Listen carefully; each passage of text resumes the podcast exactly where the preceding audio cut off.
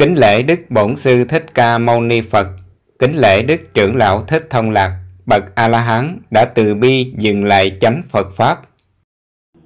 Nguồn gốc vũ trụ Câu hỏi của cháu Dũng Hỏi Kính bạch Thầy Nguồn gốc vũ trụ như thế nào? Xin Thầy chỉ dạy cho chúng con được rõ. Đáp Nguồn gốc vũ trụ chỉ là một môi trường sống hoặc chết đối với trí hữu hạn của chúng ta. Nếu muốn tìm hiểu biết rõ hơn nữa, thì trí hữu hạn không cho phép chúng ta hiểu. Còn trí vô hạn của chúng ta chưa có, mà chúng ta muốn hiểu, thì chúng ta sẽ hiểu bằng tưởng tri. Mà hiểu bằng tưởng tri thì sai sự thật. Cho nên bây giờ, chúng ta nên tìm hiểu cái gì có lợi ích thiết thực cho chúng ta và mọi người thì không phí thì giờ quý báu. Thì giờ đó chúng ta làm những việc ích lợi khác còn có ý nghĩa hơn.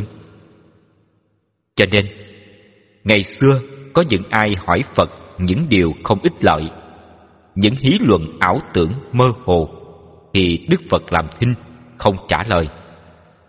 Còn ở đây, Thầy cố gắng giải thích để mọi người hiểu một cách đại khái về nguồn gốc của vũ trụ.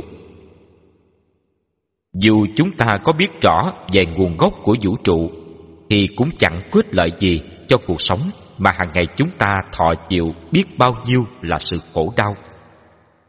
Bây giờ, cháu hãy lắng nghe cho kỹ nguồn gốc của vũ trụ. Chỗ nào có môi trường sống là nơi đó có cỏ cây và loài động vật xuất hiện. Còn chỗ nào không có môi trường sống thì nơi đó là môi trường chết. Chết ở đây nghĩa là chưa có muôn loài vật sống. Chứ riêng hành tinh ấy vẫn sống vì nó đang hoạt động, đang đi trên quỹ đạo của nó. Cho nên nói nó chết là không đúng. Những phi thuyền thám hiểm cung trăng và được các nhà khoa học nghiên cứu cho biết mặt trăng là hành tinh chết. Điều này không đúng. Vì mặt trăng đang đi quanh trái đất. Nó đang hoạt động như vậy, sao bảo là nó chết? Mặt trăng đang vận hành như vậy thì nó sẽ tạo duyên hợp cho các duyên hiện có thành những duyên mới.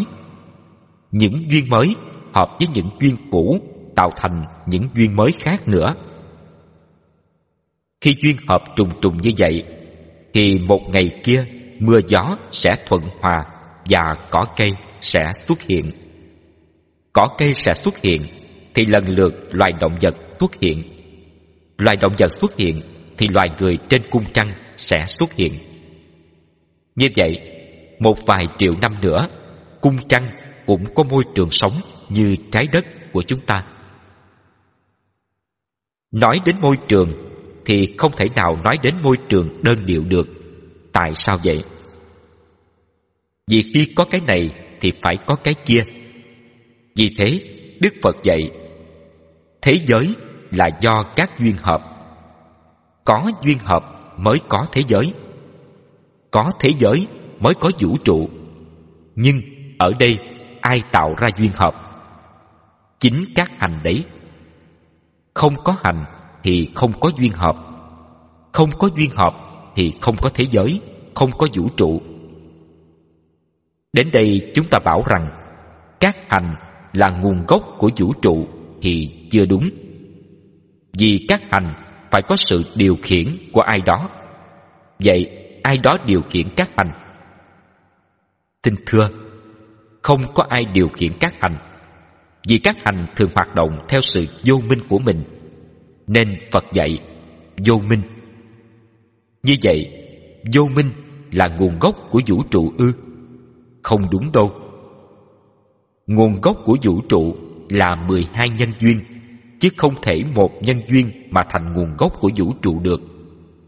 12 nhân duyên gồm có một Duyên vô minh hai Duyên hành ba Duyên thức bốn Duyên danh sắc năm Duyên lục nhập sáu Duyên xúc bảy Duyên thọ, tám, duyên ái, chín, duyên hữu, mười, duyên thủ, mười một, duyên sanh, mười hai, duyên ưu bi, sầu khổ, bệnh tử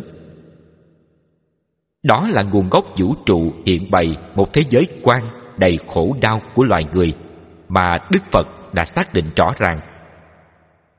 Bài Pháp 12 nhân duyên là Đức Phật đã chỉ rõ cho mọi người biết nguồn gốc vũ trụ. Nếu 12 nhân duyên này không có, thì vũ trụ này không có.